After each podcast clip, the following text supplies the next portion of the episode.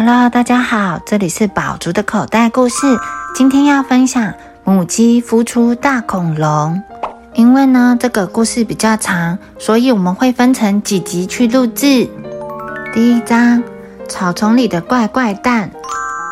芦花鸡奶奶独自住在公园旁一栋屋顶尖尖的小鸡舍里。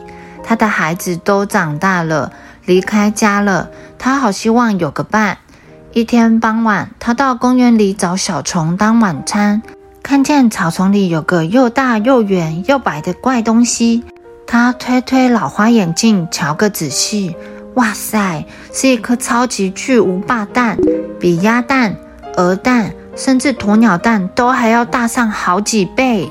哎呀，是哪个粗心的妈妈把蛋掉在这儿？万一被蛇吞掉怎么办？我得留在他旁边等他妈妈。芦花鸡奶奶左等右等，等到脚都酸了，天都黑了。也没有看见谁来找这颗蛋。夜里寒气重，可别把蛋冻坏了。芦花鸡奶奶想，我的肚子很温暖，干脆我来帮忙孵一下。她扭动短短的腿和大大的屁股，翅膀扑拍扑拍，半飞半跳，吃力地爬上这颗巨无霸蛋。每个人都知道，芦花鸡奶奶最爱孵蛋，不过。那是很久以前的事了。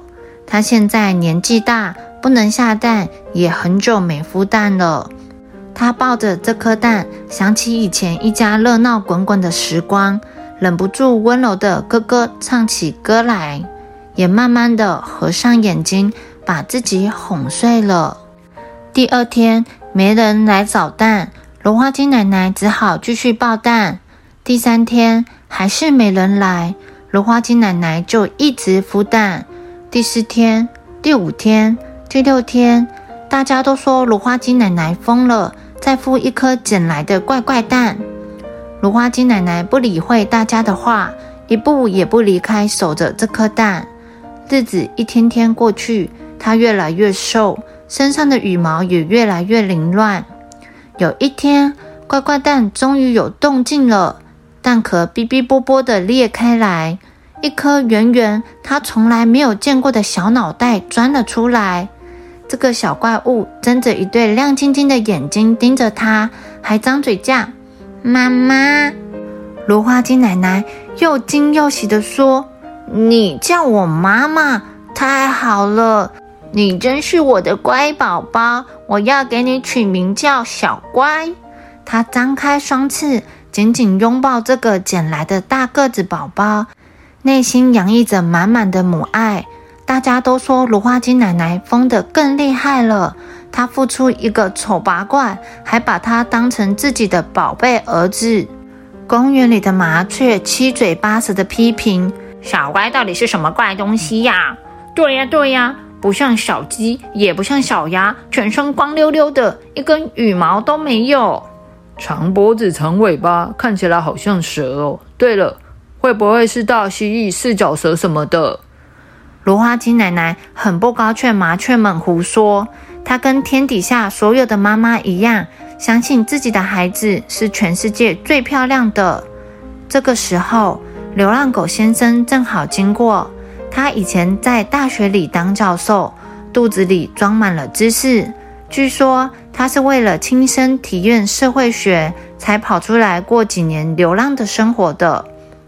流浪狗先生左右打量着小乖，说：“如果我没有看错，小乖应该是一只恐龙。奇怪，恐龙不是早就绝种了吗？难道这是地球上最后一只小恐龙？世界上的确存在许多不可思议的事。嗯。”但愿它不是一只肉食性恐龙。肉食性恐龙，听到这句话，大家脸色大变，一溜烟全不见了，生怕跑得慢就会被小乖吃掉。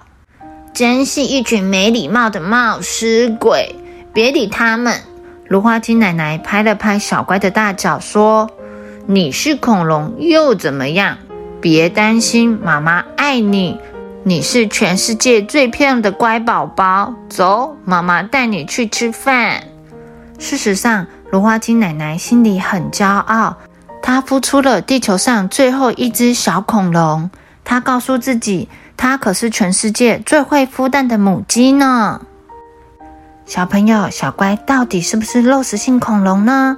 让我们下一集告诉你吧。